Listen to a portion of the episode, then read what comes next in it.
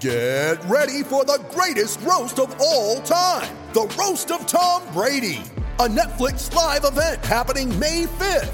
Hosted by Kevin Hart, the seven time world champion gets his cleats held to the fire by famous friends and frenemies on an unforgettable night where everything is fair game. Tune in on May 5th at 5 p.m. Pacific time for the Roast of Tom Brady, live only on Netflix. You ready? Showtime. On May 3rd, summer starts with The Fall Guy. Let's do it later. Let's drink a spicy margarita. Make some bad decisions. Yes. Audiences are falling in love with the most entertaining film of the year. Fall guy. Fall guy. Fall guy. That's what the poster said. See Ryan Gosling and Emily Blunt in the movie critics say exists to make you happy. Trying to make it out? Nope. Because I don't either. It's not what I'm into right now. What are you into? Talking. Yeah. The Fall Guy. Only in theaters May 3rd. Rated PG 13. Oh, you didn't know? Your ass better call somebody!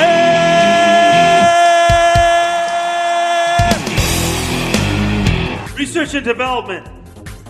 Putting in the man hours to study the science of what you need. Last week, we put liquid paper on a bee. And it died. What? Did we just become best friends? Yup! Can I tell you something though? You're getting angry? I love you. Yeah, you big guy.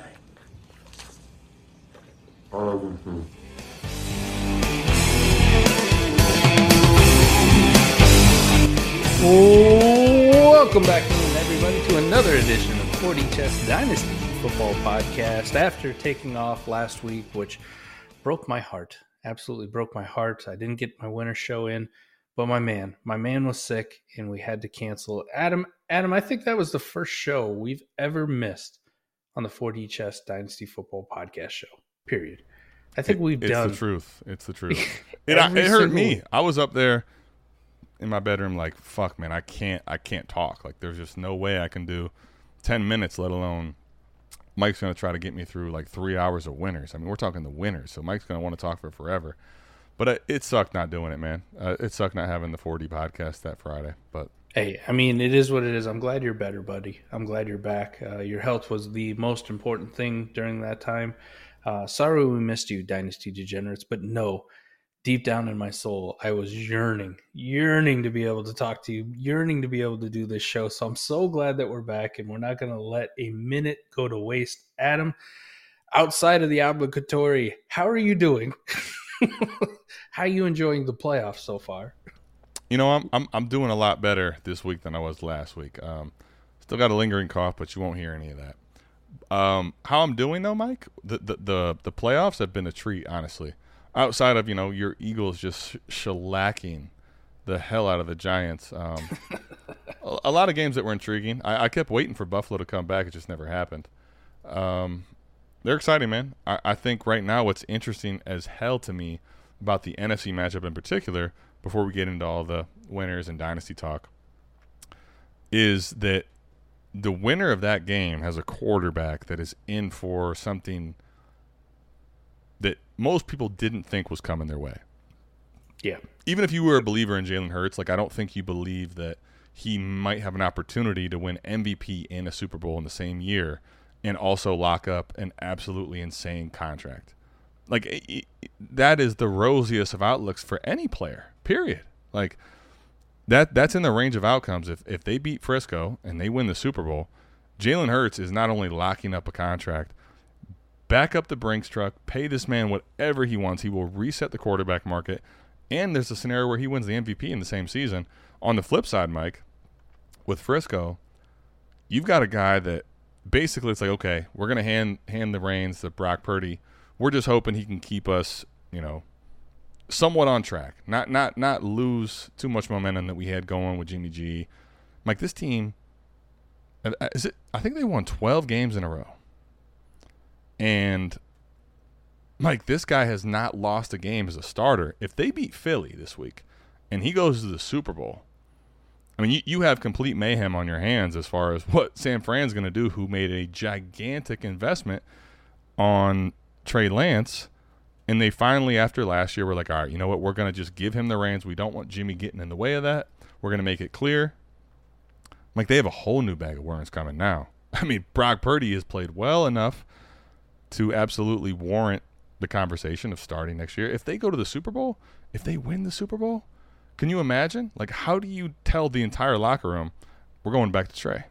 Like it, I think either way that it shakes out for the NFC, you have a scenario for either quarterback that wins that game of just monumental shift from where we thought things would be a year ago. I think the the one thing I'm having the hardest part about getting over with Brock Purdy is the amount of you know I, I said it in Heisman kind of tongue in cheek, but I do mean it. It this guy is uh has been incredibly lucky at times. like there was a the Dallas game, there was three passes that should have been easily picked off, and uh, for whatever reason dropped. Uh, Dallas couldn't come up with them. He's made some some some pretty good throws. Uh, he's made some really good off schedule plays, which I like to see the improv. But he's also made some some absolutely horrible throws. I know a couple weeks ago in the Seattle game, everybody was praising him for that deep throw down the sideline to uh, Jauan Jennings, but I would I would venture to say that most safeties in the league who are covering that intercept that, and that safety for whatever reason went for the tackle. he threw it so far inside. If he would have just looked back, he would have been like, "Oh, here's a football. Thank you." right, and that's the uh, the game winning winning game sealing throw that Brock Purdy made that everybody was so happy about. So. I will acknowledge that maybe it's just me being a Brock Purdy hater, but you are you're fully correct. If he if he knocks off the Eagles this week, takes them to the Super Bowl, I mean, it's a whole new bag. We got to start the the evaluation process all over. I got to let go a lot of my priors. There won't be a lot of reasons for San Francisco to not just name him the starter going forward. Whether that means they keep Trey Lance for financial reasons and cost control, you know, like been discussed at nauseum in the uh, the Heisman chat, or or maybe they they they look to move him, look to trade him, look to move on from him, and bring maybe Jimmy G back as the backup, or or whatever the hell they decide to do. It is a interesting weekend. I, I think Jalen Hurts is established. We kind of talked about it a little bit on the AMA uh, that we did on Tuesday night on our YouTube page, but you you you kind of said it, man. It, it I don't think it really matters what happens with Jalen Hurts this weekend. He's getting paid. He's getting the bag. He's getting the money. He has been incredible. Uh, how far I've come on my Jalen Hurts love. You know, I'm a, a notorious Jalen Hurts hater as of last year, and then this year I'm I'm all in, man. I'm buying the jersey, uh, proudly proudly accepting any thumbnail you make of Jalen Hurts, and uh, willing to talk about him at any time that you'll allow me. He has been incredible.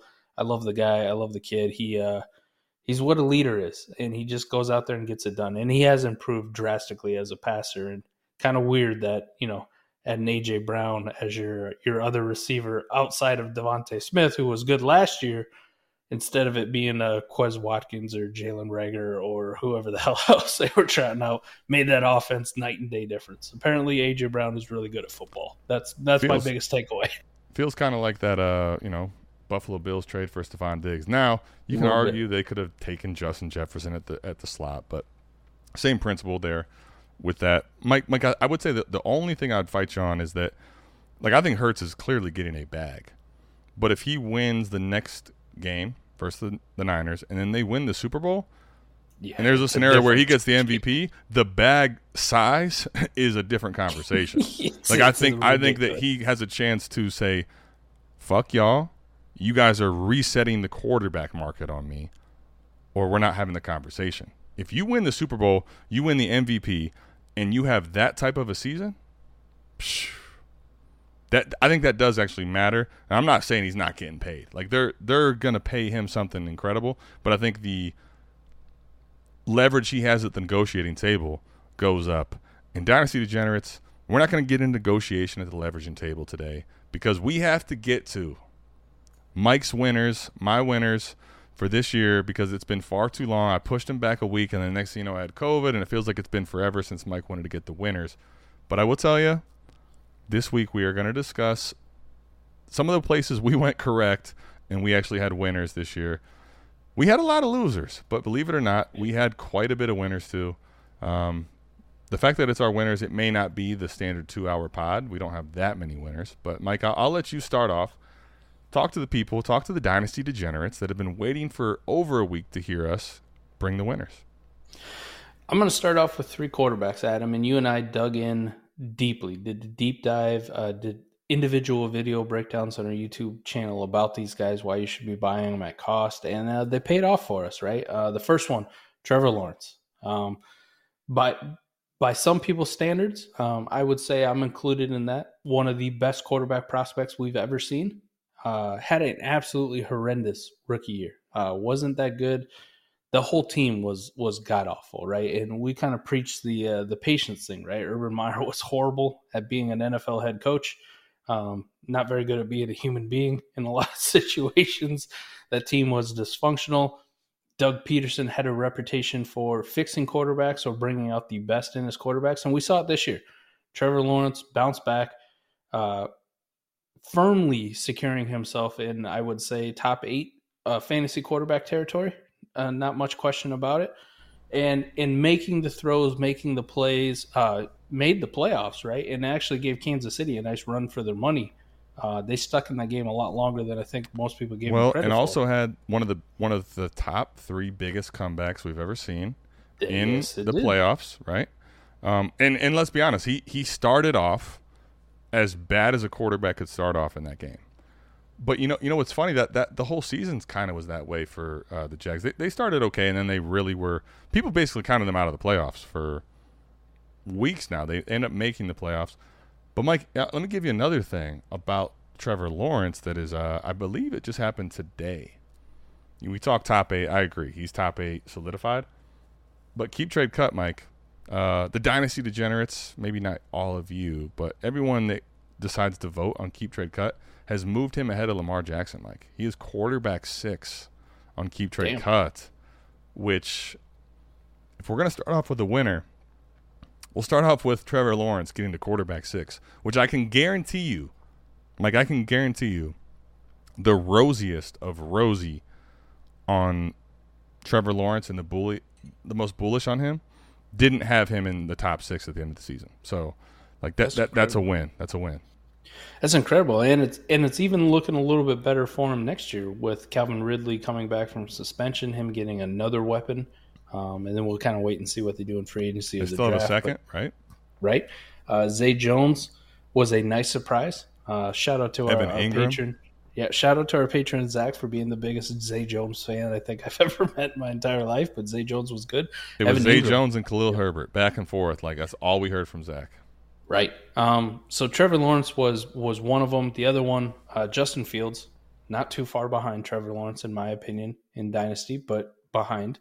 Uh, a lot of people, man, were out on Trevor or on Justin Fields. Let's talk uh, about heading- week five. Oh, man, the panic was real on Justin Fields. Mike, it But wasn't real. It that- was it was ridiculous. Mike, let, us just talk. Uh, we, we can go back to the summer for a second, but let me just say, week five ish, week four, week five. Mike, the, I'm telling you right now, people that are very tapped in were completely out of the Justin Fields business. Not only not top 12, not top 10, Mike. I'm talking out. Like they, I will trade Justin Fields for a can of dog food just to get something back because Justin Fields is not going to be the quarterback next year. Here's the crazy part, Mike. Dynasty Degenerates, think about this. We're going into this year. They have the number one pick, Right. And he still is a top 10, top 12 dynasty quarterback for most people. That is crazy given what we thought about him in week four, week five. pat on our back too, because one of the things we said all along about Justin Fields was it seems very likely in the realm of possibility, and this is this is preseason, this is pre pre actual games being played, but it, it just feels like with the way the Bears were going, we said these exact words that Justin Fields could have a Jalen Hurts 2021 esque season where he just kind of takes the team on the back and he has to do everything. He doesn't have the weapons he doesn't have the the offense to really sit back there like Joe Burrow, right, and just dish it out to Ja'Marr Chase and Tee Higgins and Hayden Hurst and Joe Mixon, right? He doesn't have the ability to be the distributor because the offense wasn't good around him, but we recognize his elite elite athleticism at the quarterback position, his ability to run even though we hadn't seen it a lot in college, right? That was one of the biggest knocks was oh, he just doesn't run. Well, when you have Chris Olave and Garrett Wilson and you know Marvin Harrison Jr. and all these other guys, you know that Ohio State just keeps churning out top tier talent, you don't need to run. Just throw the football to these guys.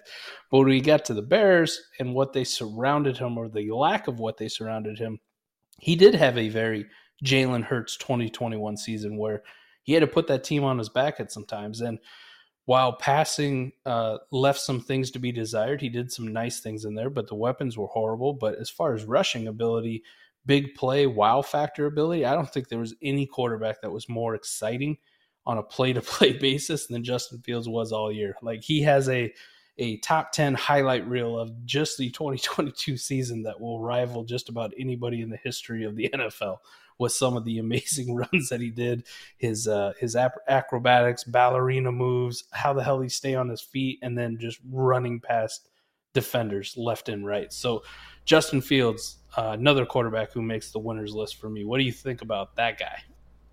I mean, Mike, I think I think there's there are still people that are not wanting to buy into Fields at his current cost because you know we had so many quarterbacks fall off this year, and now the top twelve is the top twelve, and then then we are like Trey Lance. Before I get to another winner at quarterback, what people say is quarterback fourteen. Won't spoil the name, right? Like it starts getting, you know, risky, and I think that people feel like Justin Fields is being propped up, and I think there's concern about his long-term passing upside and the fact that he's taking all these shots at quarterback. But but let me say this, Mike. And Dynasty Degenerates, I think this is really important to think about. Like when you when you look, and, and I've said this, I don't know if it was specifically on one of the 4D podcasts, but I've said it on a lot of content that we've done. When you think about the quarterback position, right? there are there are running and there are mobile quarterbacks. So like a mobile quarterback, I mean, you, you, could probably consider Patrick Mahomes mobile. Like you know, he'll make a play in the pocket, he'll run, he'll scramble and make a play. Then you have running quarterbacks. You know, you have Jalen Hurts even. Like Jalen Hurts is a great running quarterback. He's somebody that can score a bunch of touchdowns. He's fast. He's big. But Mike, when you think about big time, insane upside take one to the house and beat every one of the 22 players on the field to the corner. Mike, there's not many. There's hardly mm-hmm. any, as a matter of fact. Personally, I mean, we haven't seen one from Lamar in a while because he hasn't played. But like to me, it's Lamar Jackson and it's Justin Fields. That you get them in open space and you say, All right, see ya. Like y'all can see me in the end zone when I'm celebrating. Yeah. Right? Like Jalen Hurts is a great runner, but there's a lot of times if if they're on you know the other team's thirty, like he's not gonna make it to the other uh, to the end zone because he's gonna get cornered. Like someone's gonna get catch up with him. Not saying he's not fast, not saying he's not a good running quarterback, but Justin Fields, I think we need to start understanding. And if you haven't, you haven't paid enough attention last year. This is one of the guys that has the ability to take any run that's a pedestrian run and make it a 70 or 80 yard touchdown. And when we talk about fantasy football, Mike, that that's special. That's different than the rest. And then you talk about already, Mike, the, the weaponry. Darnell Mooney got hurt pretty early. Yeah. They trade for Claypool. Claypool isn't even playing. I don't know what the hell happened there. They gave up the first pick in the second round, which after Miami forfeiting their pick, that's basically a first round. It is a first round pick. They give up a first round pick for Chase Claypool, Mike. This guy ain't playing. Mike, his weaponry's horrible. Cole Kmet, arguably his best weapon for all these weeks. Stop it with judging the guy as a passer yet. All right. Now, this is an Ohio State guy, but stop trying to judge the man as a passer given what the situation was this year. I Mike, I think, you know, given the quarterback landscape, I want to invest in Justin Fields.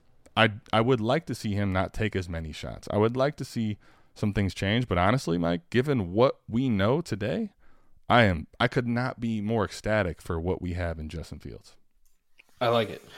Those two guys specifically, we'll get to the third one here, but I mean both of those guys are coming off of one year where people just jump to conclusions about them and I think that was our biggest thing the preaching is these quarterbacks need time, man.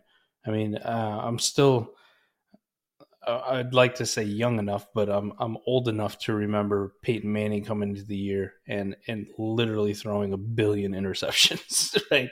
And him not being very good for a couple years, and people people at the time, right? We didn't have all this social media, we didn't have all this content. You know, if, if Peyton Manning had done that today, people would have been writing him off, and this is one of the greatest quarterbacks that's ever played the game. So just give it some time. I'm not saying either one of these guys will ever be on the level of Peyton Manning, but I'm not ready to jump to conclusions after one year. The third one is Tua Tagovailoa for me, and he had uh, more than just one year, but there were some things that we liked heading in the preseason that that lined up for him. Right, what we thought was a good play caller in Mike McDaniel, which showed to be true. He's a fun coach, runs a fun offense, and does a very good job of scheming his players open and the big acquisition, pairing Jaylen Waddle with Tyreek Hill. And Tua in the previous year pretty much had just Jaylen Waddle, and that was it.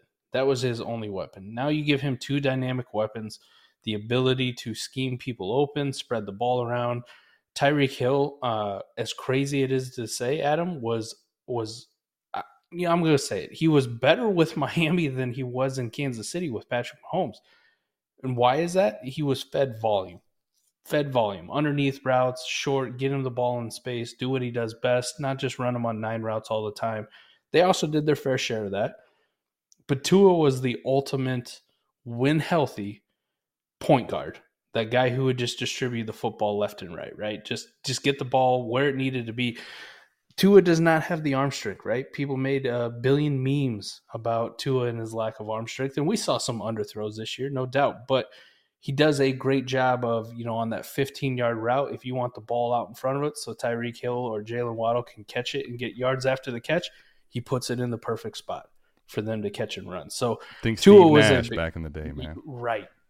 Tua was a big hit for me. Um, we still have some concerns, especially in the health department. If if Tua had done what he did all year and never got these concussion problems, it'd be interesting to see where people are valuing Tua right now, right? I it'd be scary to say. Like I think I think he'd be pushing Trevor Lawrence, to be honest. If he if he didn't have any of these health concerns with these concussions, Adam, he didn't have these. I think on the pace that he was on, the ball distri- distribution, the offense, the weapons that he had.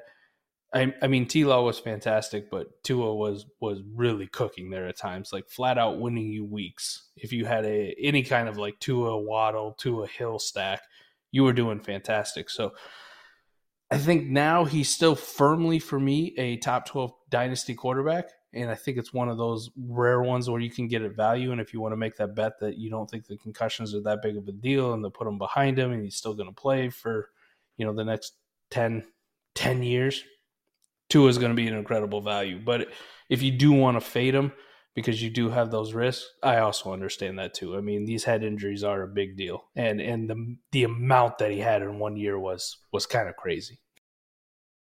Yeah, I mean, you know, you you have three, but then Mike, you have. I, I think the big thing too was, and and why this last one I think rings so big for people is you know speaking to Justin Fields and people ready to sell him for you know a can of dog food like when Tua had the first one, and then on a short week, people thought he had a second one, right?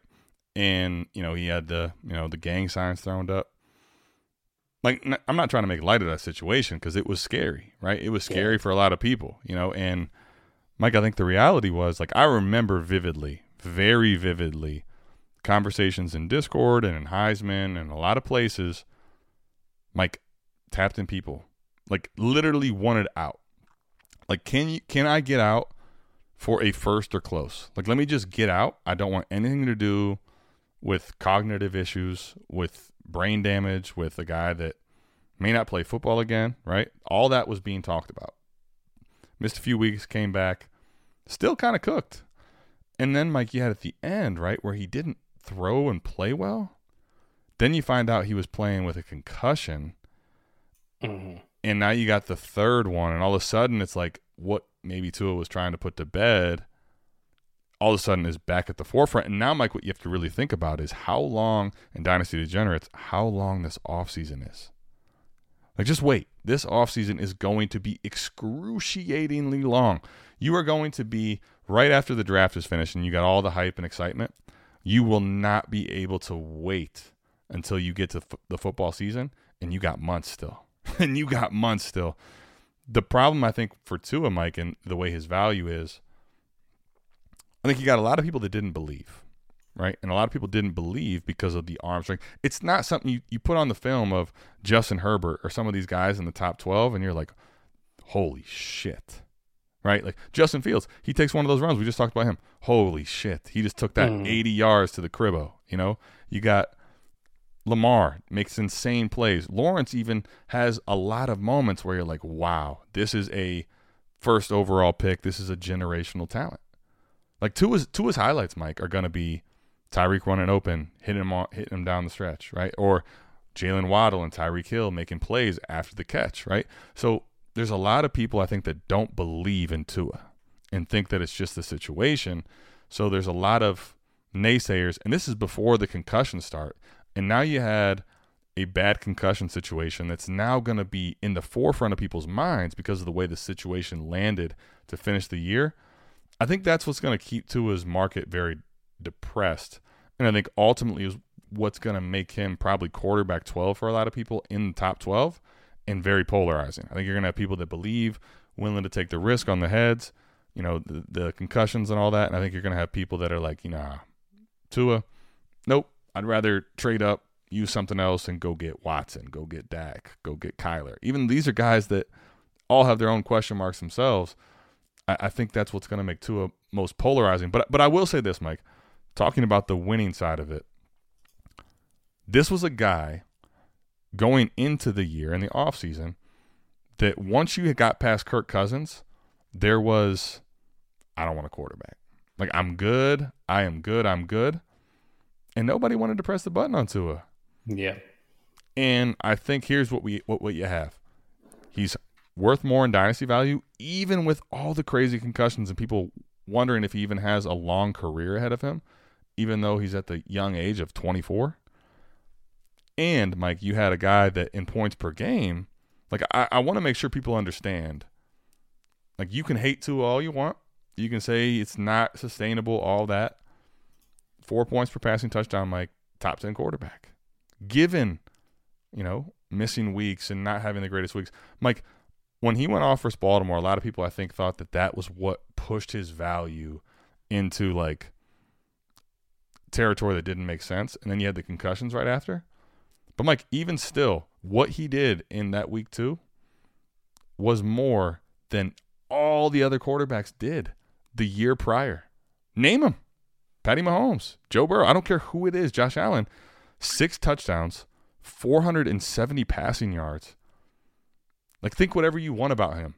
But a quarterback that can give me six passing touchdowns and 470 yards, that's a big deal. Yeah. That's a big deal. Like, say whatever you want about Tua Tagovailoa, that does not exist many places. And in a quarterback market that's become more scarce than ever, I'll take the risk, man. All right, man. I, I love Tua too. My next two that I'm going to move on to, two rookies had them, and I'll put them back. We did a podcast specifically on this network, 40 way back. Two Kennys, one draft, and I'm going to put both of them on here as winners for me. Um, Winners. Kenneth Walker, Kenneth Walker specifically, when we had to talk to him, I know he ended up being like a lot of people's consensus 102, maybe 103, 104. Like he was a top rookie draft pick. But there was a lot of pushback about people wanting Drake London or Garrett Wilson or one of these wide receivers. Treylon Burks. I will say this, man. Kenneth Walker was everything that we hoped for. And I was actually kind of surprised how involved he was in the receiving game. You know, the, that was the big knock against him is that he he wasn't going to catch passes. And I specifically remember that game where he had like eight targets and six catches there, where they were force feeding him the the ball through the passing game as well as the running game, and basically being his the the entire offense for Seattle.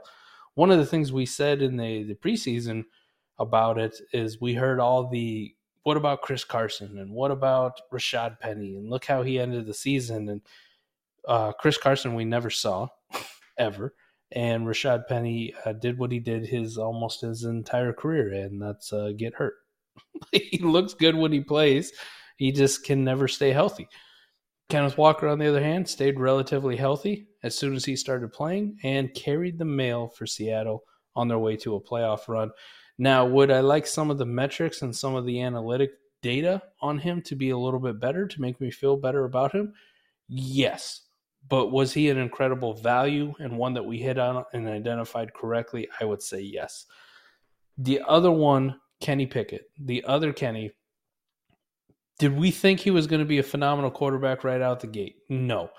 But did we recognize that he has some talent? He would be a value.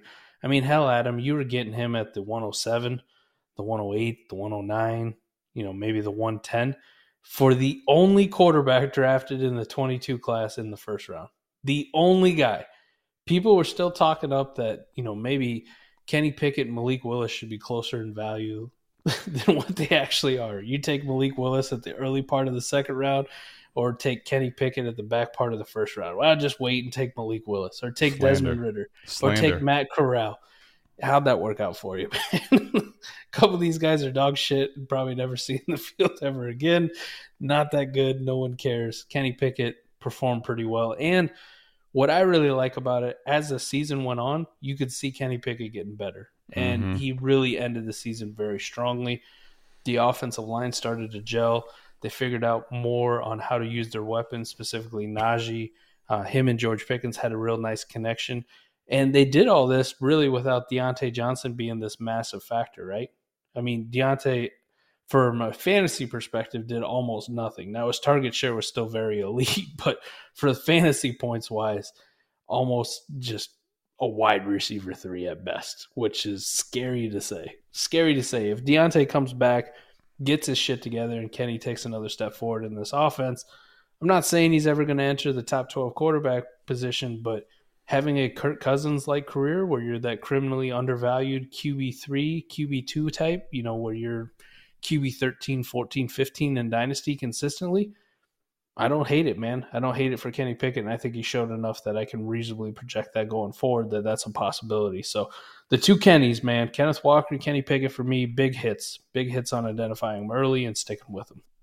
Thousand percent. I, I think a couple things. One, like all the narratives of Kenneth Walker, literally for me, Mike. Now I will I will admit you can go back a couple episodes and listen to my losers. I I got some bad ones, and when I say I got some bad ones, I got some real bad ones, like towards the top of the dynasty chart bad. But l- let me say, every single piece of why Kenneth Walker was a fade for me did not make sense for the way that I dynasty.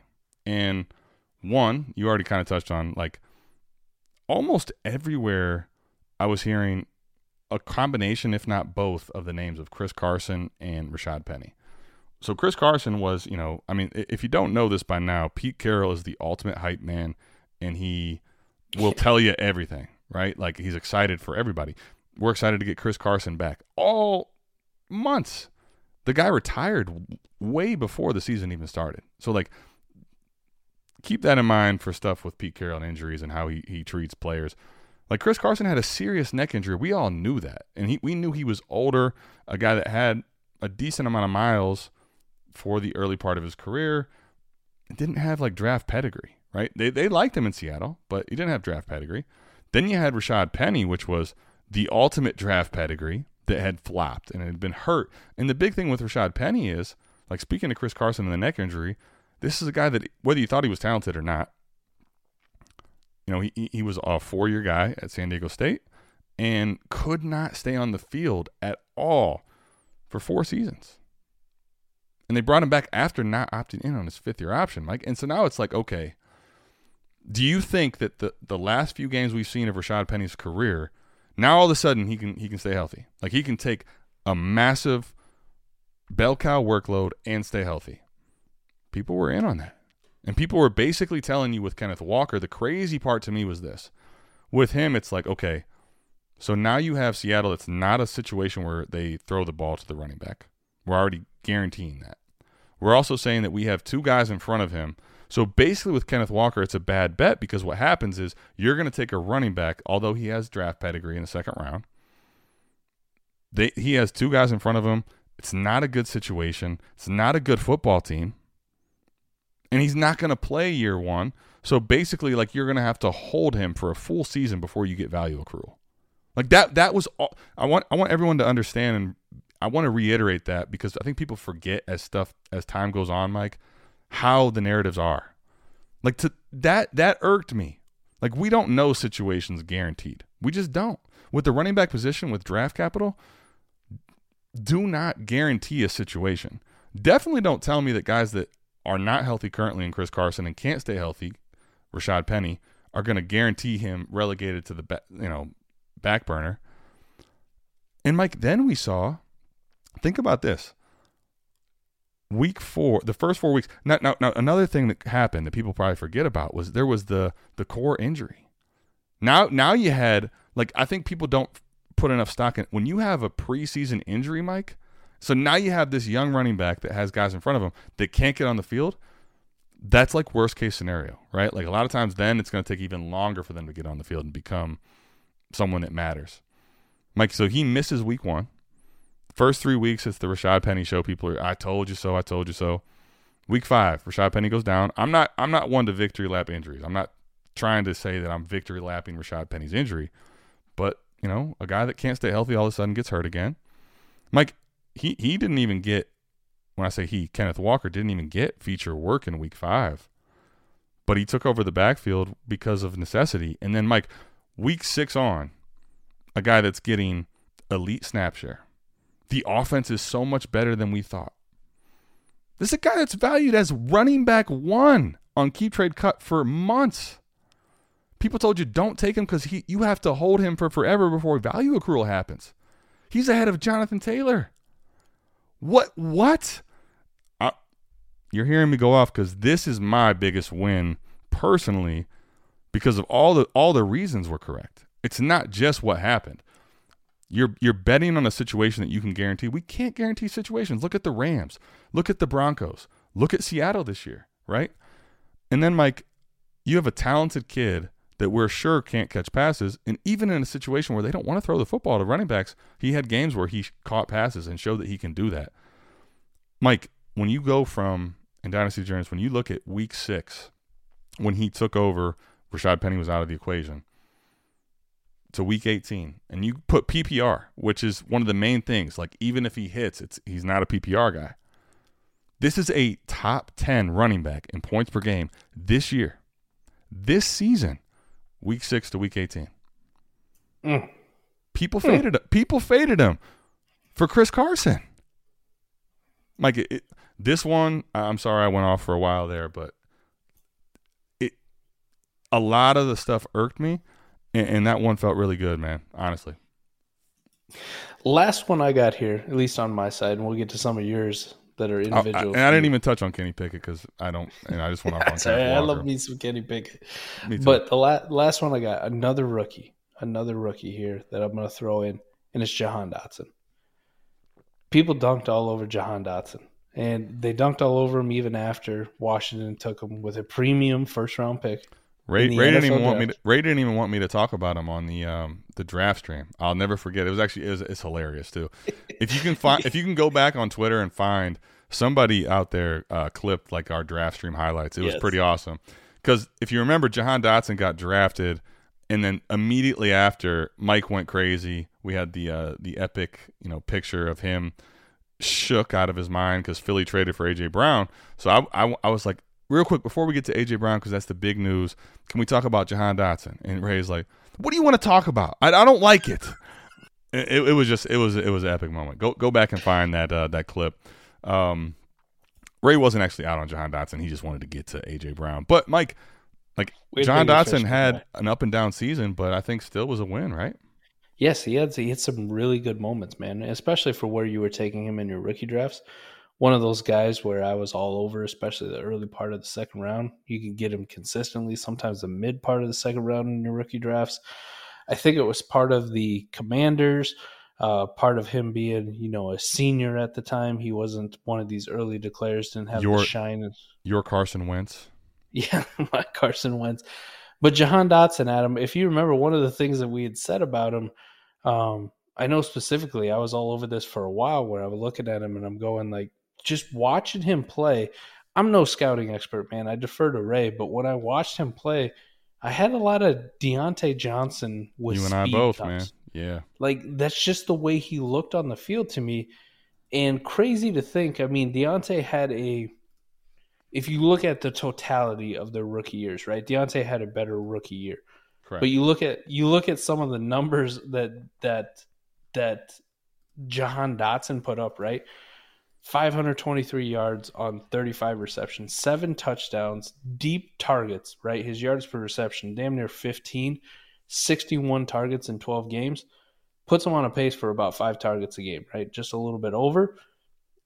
Diontae Johnson, his rookie year, is about 5.7 targets a game. So he, he commanded a little bit more, but Jahan Dotson's out here catching deeper passes and for more touchdowns with a shitty quarterback, an absolutely horrendous quarterback, with Terry McLaurin, a guy that we like on the other side, also commanding a lot of targets. Jahan Dotson performed very well in the situation. He was an incredible value. I'm not going to get over my skis and go acquire him everywhere, but the fact that you got this guy in some of your rookie drafts in the mid part of the second round of what was a weak class, Adam, is kind of impressive, man. And I really liked what I saw from Jahan Dotson. Would I've loved to see the thousand yards out the gate? Yes, but that was probably never destined to happen with Terry McLaurin and Carson Wentz and Taylor Heinicke. Well, I mean, I, am not going to go that far, Mike, uh, as that last part you said, because I think we got to remember there, there was a couple things that took place that actually were working against Jahan Dotson. Like we, we people forget we had the resurgence of Curtis Samuel. And we had Carson while, uh, Wentz, who yeah. was very, very like he had an affinity. It was like Mike, Mike, Mike right now with his Juwan Johnson thing. Like I, I love me some Curtis Samuel. Like, dude, I'm not kidding you. Curtis Samuel was earning some serious targets. Th- this Yes. was an offense. Remember, people were basically saying Carson Wentz could not support two fantasy receivers. Mike, this is an offense that wasn't good. That had a guy named Curtis Samuel coming and taking double digit targets weekly early. Right? On top Yeah. of Terry McLaurin, and they have a first round receiver in Jahan Dotson. Now, Mike, given that, his first four weeks before the injury, wide receiver 13, wide receiver 17, wide receiver 22. Mike, Hmm. four touchdowns in there. This is on pretty low target volume. Now, the yards weren't very high, but this is a young receiver on not a great offense that is scoring touchdowns and is showing that he's capable.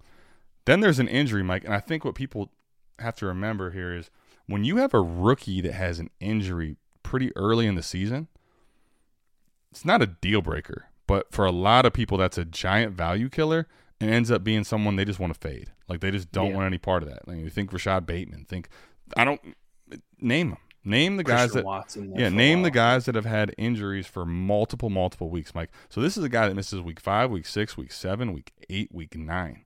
Mike, I know that doesn't sound like a lot, and Dynasty Juniors doesn't sound like a lot, but when you think about over a month of a guy that people weren't really excited about, and then he's missing time, he becomes a very big afterthought, right? And then the offense is worse. Washington's terrible. Taylor Heinicke's playing quarterback. Like everything changes when he comes back, right? You have two weeks where he doesn't do anything. Like he, he's trying to get back healthy and earn snap share. Then, Mike, you have week 12 where he doesn't have a single catch. So, so think uh, his first three weeks back off this injury now he hasn't done anything. Then, Mike, all of a sudden when he starts looking healthy again, right before the bye, nine targets, five catches, wide receiver 18 has the bye, gets more healthy. Wide receiver 8, wide receiver 12, then has a wide receiver 34 the final week of the season on a very bad offense with no quarterback certainty, right? Three different quarterbacks he's played for. Mike, I'm not going to say Jahan Dotson is like, oh my God, like you killed it with Jahan Dotson. Like people won't say it's like that winner, like it is with Kenneth Walker, who became the running back one for weeks, right? Or at least in the Mhm. conversation. But Mike, th- this quietly is a season to be excited about that I don't think the market's actually really going to catch up on for the most part. I like it. He's going to be disrespected and probably be a value. And it's a guy I'm willing to take multiple shots on. Now, I'm not going to say I'm going to go out and get overexposed on it, but I like what Jahan Dotson did. He's definitely not a face planner. He definitely gained some value. He gained some of my trust in my ability to uh, to kind of look at players and go like, man, he's got a skill set that I kind of like. I don't know exactly what it is. I'll leave this to Ray to break it down and better, but when I look at it, there's another receiver that comes to mind, Diontae Johnson, and he kind of looks oh, like him, but a la- little bit faster. Last point, Mike, I wanted to make Jahan Dotson as people thought, you know, number three in targets at least for the first part, and I still think number three in targets at minimum. You know, you know who he was ahead of in points per game this year, Mike? Who? Diontae Johnson. no way. Mike, who earned how many targets this year? Like, say whatever you want about Diontae Johnson. He didn't get the targets he got with Big Ben, but significantly more targets. Mike, he in his rookie season outperformed Diontae Johnson this season, who was That's paid. crazy. And I don't think people actually realize that, other than you know Diontae was a, a, a big disappointment this year. But the point is, on points per game basis, better than Diontae in his rookie season in a bad situation with target competition. So I'm I'm not going to sit here and act like the, Jahan Dotson. You got to go buy Jahan Dotson. He's some like you got to get him and start nine or whatever. But like in best ball, a lot of the formats I play, Mike, I'm I'm very interested in Jahan Dotson given what he did his rookie season. Some honorable mentions. I'll kick it over to you, buddy. Uh, I I did a very good job, I think, of avoiding those wide receivers with ACL injuries. Chris Godwin, Michael Gallup come to mind, where I knew there was going to be a buy window when when guys are scoring like kind of what you touched on with Jahan Dotson, when they're scoring zeros in your lineup and not even playing, people start to lose their shit just a little bit. Even even the most sound rock steady managers that you know look at it week in and week out and go like i can't start this guy because he's a zero. He's not even doing anything for me. Both those guys came in. So if you faded them in the preseason in your startups and then tried to make a move later in the year to go acquire them bravo to you. Uh, i think i called that one pretty good. And then the last one this guy came on later in the year and kind of just became everything that we thought he was for a while now, for a couple years, Adam. But that was uh, Brandon Aiyuk. Good to see him finally living up to. How is Brandon us. Aiyuk an honorable mention? Honorable mention, man. I, I no, got so much I will not here. stand for it.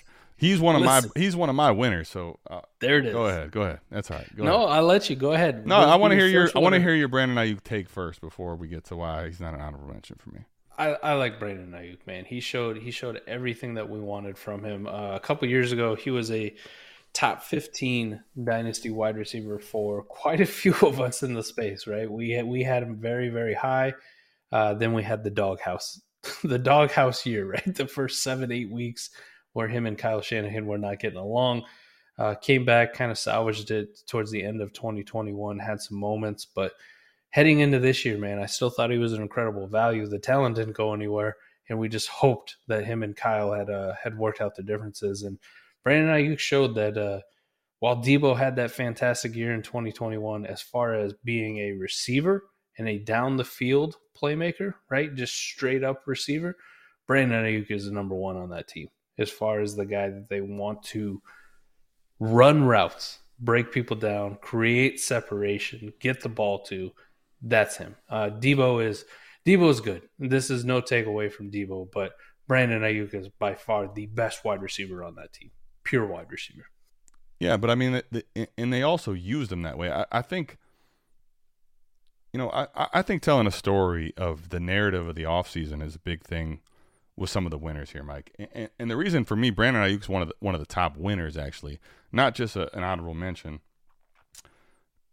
Me personally, at least, Mike. Right when you thought about Brandon Aiyuk, you, you had a lot of things happening, right? So so like when you walk through it, okay, so you had his rookie season where I think people were kind of sleeping on him a lot. He really woke up the back half of the season. And like you got to remember, man, th- th- this is when they had a really bad year. Like Jimmy G was not playing; he was hurt. You had Nick Mullens and and these cast of characters at running back or at quarterback, and th- this was Kyle Shanahan's worst season in Frisco by a mm. mile. Right? You remember week one and two, they were supposed to play in New York back to back weeks, and they had all those injuries, and they had everyone freaking out about how the, the, the field wasn't right. Mike, this is a guy from week eight to week 15 that was earning as a rookie with bad quarterback play target volume that's insane 10, 14, 9, 16, 13 targets. Then you had, you know, probably an, an overexcitement of value come his way going into a second year. Then you're looking at, you know, the shenanigan stuff, right? And Mike, I, I just think when you look at how things progressed, you know, him being in the doghouse early, not getting targets, not being featured, kind of his value at that point, like one of the things I want to stress with Brandon Aiyuk, and this is something with young receivers in general, is like if if, you're looking at you know a year where they don't fire early and then they fire in the back half and then they once again have a troubled year in year two and they don't have this big name cachet like a Drake London or someone that everybody is super excited about, like you'll never retain the allure. And I think Brandon Aiyuk is the case of that. Because Mike, he, he actually once again finished decent in the back half of that year after he got out of the shenanigans, right? And it's like nobody saw it. And why? Because Debo was healthy. Kittle played well. The offense was good, right? This is before CMC even gets traded there, Mike. Like, just keep all this in mind. Everybody listening. So now you have going into year three. This is wide receiver 36 ish in dynasty startups, Mike. Oh, Completely oh, discounted. We, we did a video on this. Like, we did a video on how if you draft him here, you're drafting him at his floor. Even if it doesn't work out, like you're not going to lose on Brandon Aiyuk. Yeah, you'll be just fine. But there's a scenario where he wins. And Mike, this was baking in that Trey Lance was going to be a better passer and someone could push the ball downfield early. Week one, Trey Lance is playing in a monsoon. They only throw the ball in the end of the game because they are down and they're trying to win. Week two, Trey Lance gets hurt. So now you got Jimmy G all over again. So it starts off like, oh, Brandon Aiyuk is toast, right? They pay Debo. Kittle's playing. Then they end up trading later in the year for for Christian McCaffrey.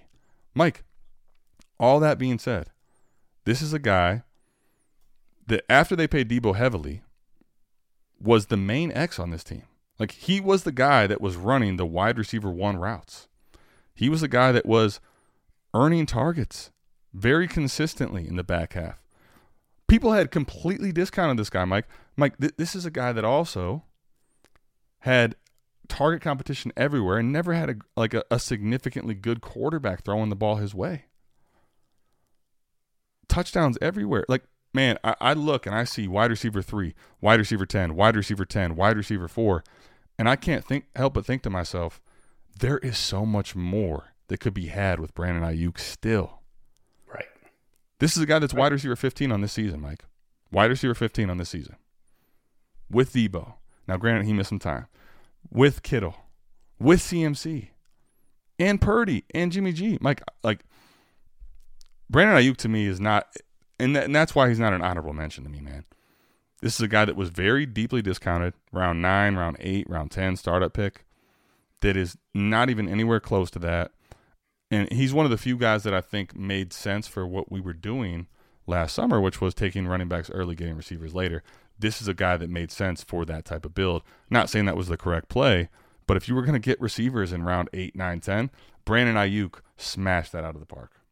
I love that guy, man. He's just so good, and he's he's got like 19 foot arms, which is he's got basketball arms. He's got 91st percentile arms. Like he's got like a six eight wingspan and a six foot body. It's ridiculous how long those damn arms are, man. He just goes up and snatches the football everywhere. The crazy thing too, one of the things you touched on in the video was how good after the catch he is where we always think like Debo's the guy you want to get the ball in space to. Right. Brandon Brandon Aiyuk does just fine when you get the ball in space to him too. he does just does fine. above just fine. He he actually is very good after the catch. It's just not something people associate with him because they think that's Debo's game.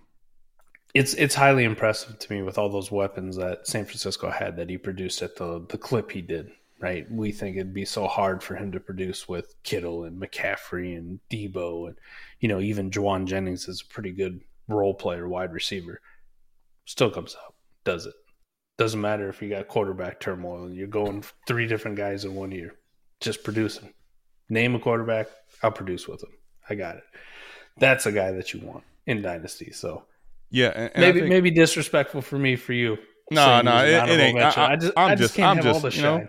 Listen, man, I've been, I've been, listen, Mike, I've been, you know, off for a full week, COVID. I'm trying to, I'm trying to make some drama here.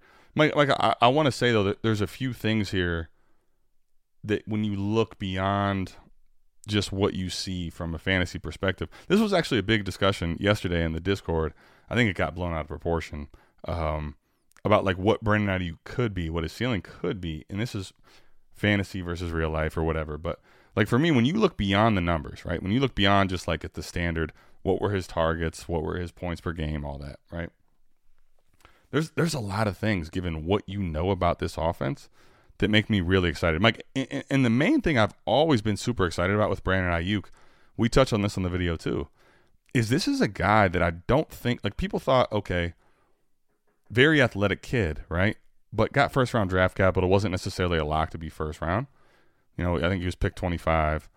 Mhm. And Mike, like I, I think people thought he was a little raw. But the crazy part for me is like he's athletic like he's raw, but he's not. Like he's refined. And I don't think people realize it. Mike, from the beginning, he's always been a guy that on routes creates elite separation. And Mike, when you look at target separation from efficiency, um, shout out to Player Profiler, number three in the NFL. When he's targeted, Mike, this dude is open, and it's because he is shaking somebody out of their shoes. This has nothing to do with his damn long arms and all that. Like this is a guy that is absolutely electric. I think even before he gets the ball in his hands. So then you have you know a, a lot of other things here that I, I'm really excited about, Mike. But when you look at like total route wins, uh, zone versus man, he, he's top ten route win rate, top twelve. Like he's eight and twelve there. Um, route participation, Mike, on a team that's extremely involved. Number 14, snap share. Number 11, this is a guy that was in the doghouse. People were concerned about that. He's 92% snaps.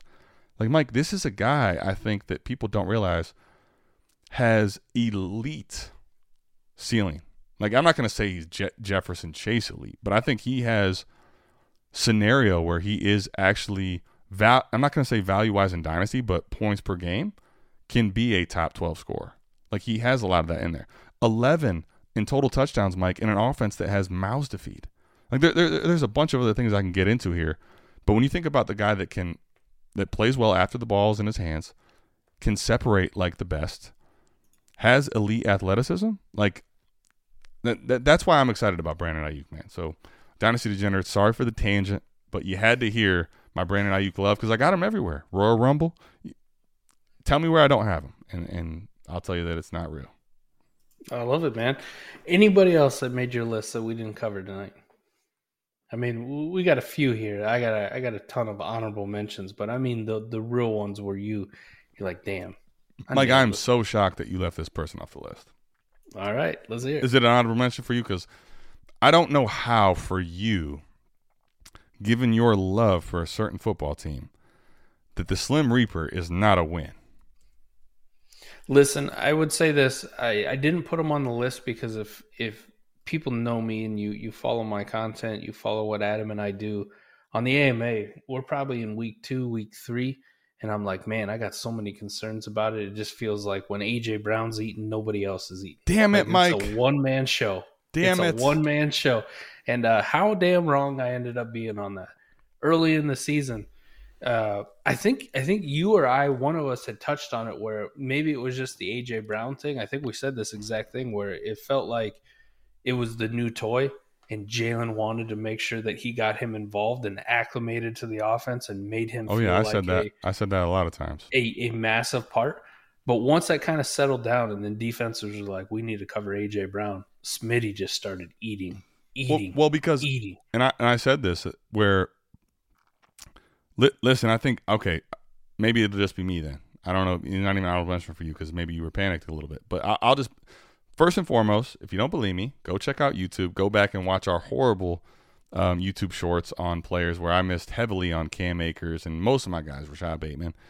DeVonta Smith was the one though, Mike, where like like personally for me, especially after I started doing deeper dives on him, he he became one of my biggest proponents in the offseason of like guys that I was very bullish on that I thought didn't make sense. And you got to understand a, a lot of things with DeVonta Smith that made me believe this. One, coming out of college, right? So this is a guy that because of the transfer and he's he's a senior, he didn't declare early. Very polarizing. Then you had the, you know, 170 pound, he's too small, too skinny stuff. But then Mike, okay, he gets very, very early draft capital. And then like like I don't think people appreciate how good he was as a rookie given the situation he was in. like mm-hmm. asked to be the alpha in a situ in a in a team that had a guy that is still developing as a passer, didn't have AJ Brown as the alpha in the offense, right? He didn't have like this elite weaponry group. Dallas Goedert missed some time. Mike, like this is a guy that had one of the best rookie seasons, top 20 as far as yards that we've seen. So now he's got draft capital and has shown it on the field. Mm-hmm. But still polarizing because, you know, people have these preconceived notions they want to stay to with did they come out early? Did they not? Did they check the boxes for them? Whatever they are. So then, Mikey had AJ Brown get traded over to Philly, and then it was like, okay, DeVonta Smith's value went really down, right? And he was like in the mid 30s. He was very close to Brandon Aiyuk, Mike, in startups. And at that point, to me, it just didn't make sense. You know, people were saying, well, it's a run first offense. Jalen Hurts is going to run. AJ Brown's going to be the alpha. Jalen Hurts can't support two receivers, let alone Dallas Goedert's there. Yeah. And I'm like, this doesn't make sense to me. Like, this does not make sense to me. You're discounting the fact that maybe Jalen Hurts takes a step forward as a passer. Maybe because there's all these different weapons that DeVonta Smith, who maybe you don't realize at 170, maybe he's not the proper alpha, but is really good at receiver. Now he's the number two, which is maybe better his, for his situation. None of this was being factored in. And then, Mike, you had week one, where, like you said, AJ Brown's come over. Him and Jalen Hurts have the trade. They're excited. They're boys. And and DeVonta Smith only has four targets and no catches, no yards, nothing. Panic. Uh, it was panic free fall. And, and Mike, I think I, I said this a lot where, yeah, you don't have any film. You don't know what to expect with AJ Brown. But he starts torching the first three weeks. Now all of a sudden you're going to start shifting attention. And guess who is going to feast? DeVonta Smith. And Mike, DeVonta Smith, when you look at weeks four, like I'd say week three, he got 12 targets, right? Like kind of put it to bed. But even if you didn't believe, after the bye, let's start there. Yeah. The target volume, Mike, this is a run first offense, they said. AJ Brown's the alpha. Mike, this is a guy that's earning double digit targets damn near down the stretch, and not only earning them, feasting.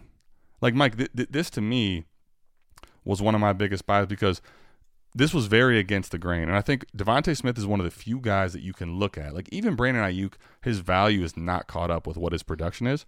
DeVonta Smith is one of the few guys I think that has like bucked the trend of values down, values suppressed, values depressed, and actually has got himself back into that middling, early, you know, high end wide receiver two mix, which which is really hard to do from a production standpoint for receivers that have this much negative coming their way from the majority of the dynasty community.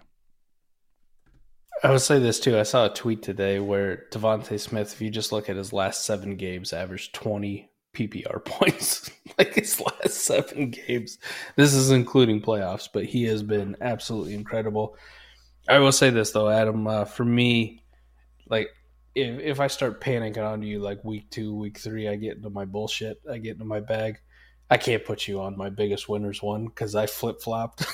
like I got, I got to keep it honest. I, I respect the truth because I do remember you were a little more panicked than I was, and I was still in.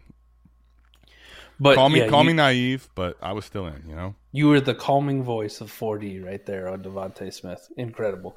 Adam, I think overall, I mean, we had a, a shit ton of losers, um, but I did feel good about the winners. we had a lot of losers, man. Um, you know, and, and I mean, I could give you some more, but you know, I I don't want to take.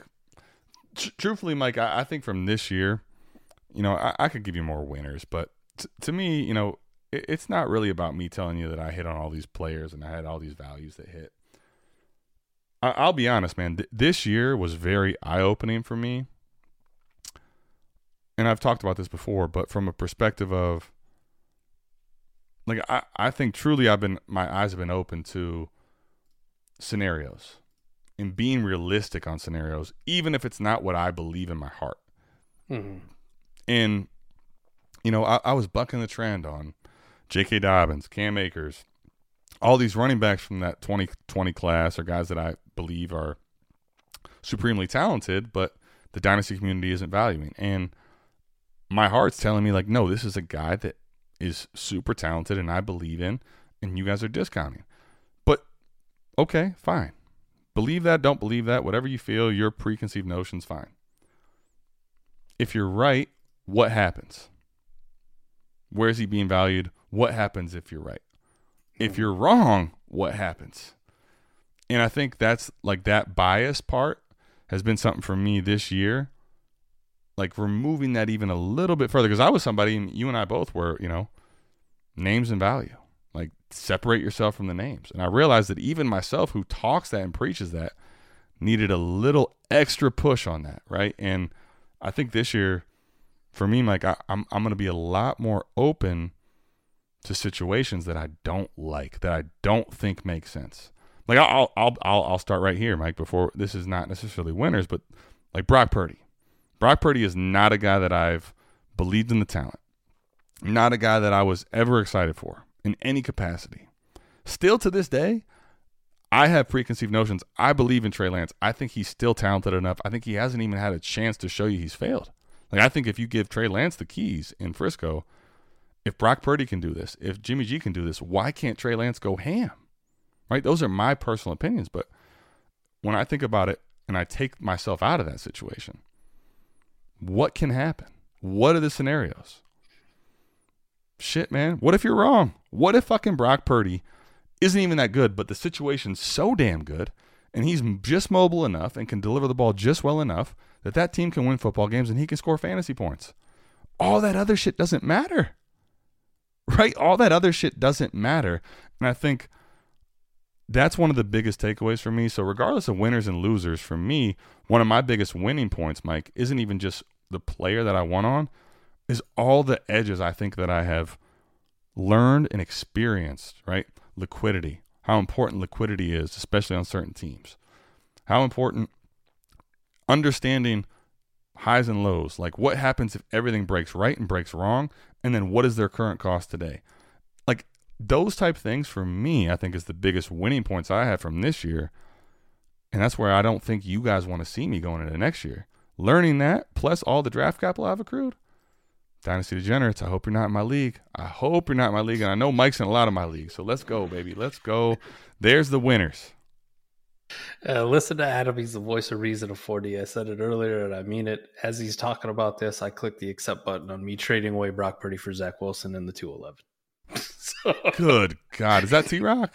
That's T Rock. That's our guy T Rock. Damn it. And it's it with T Rock. Wow. Well, yeah. you know what? Hey, be convicted, man. Just, you know, I, with Brock Purdy, as much as I don't like it, I, I have to I have to be true to what I've learned and and accept that there's a scenario where even if I don't like it, maybe that's what happens. So anyway, th- th- that's kind of my point on my final winner. Um, it's not really a player or a take I had. It's winning. it's winning from the perspective of what I've learned and grown from this year. And Mike is still out here telling you, you know what? Fuck that winning. You know, I want Zach Wilson in the 211. And you know what? From a process perspective, it's not a horrible bet, but I, am I'm I'm intrigued to see how that plays out. Listen, I can guarantee you that this time next year, when we're doing our winter show, Brock Purdy and Zach Wilson will be both on one or the other, one of the other shows. For me, it's going to be one of the ones I list off. Either I hit or I missed. I got my convictions on both, so we're going to ride them out, buddy. I'm glad we got to do this show. Uh, I'm glad you're doing better uh, hopefully we will we will never never miss another. No, we ain't missing. We, well, if one of us misses, I, I, I just I don't want to ever not have the episode of 4D not get out again. We we had a bunch of things happening. Um, we're not gonna you know spill all the beans, but it was a bad week for me to get COVID. Let's put it like that. It's and, a uh, confluence uh, of bad things happening at the same time. So you know, we just started the off season. We're trying to step our game up and evolve a little bit. And then all of a sudden it's like, oh, eh, COVID happened. And it was at the day we normally record 4D. And it was just, it was unplanned and unforeseen. But sorry for missing last week. Um, I had to come back regardless of how I felt at least today because Mike has been itching. I mean, he's been yelling at me. DMs, Discord, texts, missed calls. We have to get my winners to the people. I'm glad we got them out there. Um, so I hope that I don't know. I, for for me, I think what I hope, Mike, at least in Dynasty Generous, is that at least the process, like you understand why we're wh- whether I'm right on Kenneth Walker or not, like you probably don't care about that. And I know, and nor should you. But the process of why Kenneth Walker was right, why was Mike right on these quarterbacks, right? That that I think is something that you can take and learn from, and I think that's ultimately what 4D chess is all about: is learning from past experiences and Yeah. making moves that make more sense than the rest of your league. Because Mike, when your league mates are playing chess, play 4D chess. I miss that so much. That's gonna do it for us. We'll see you back here, same time, same place next week. We're out of here. Peace. Peace.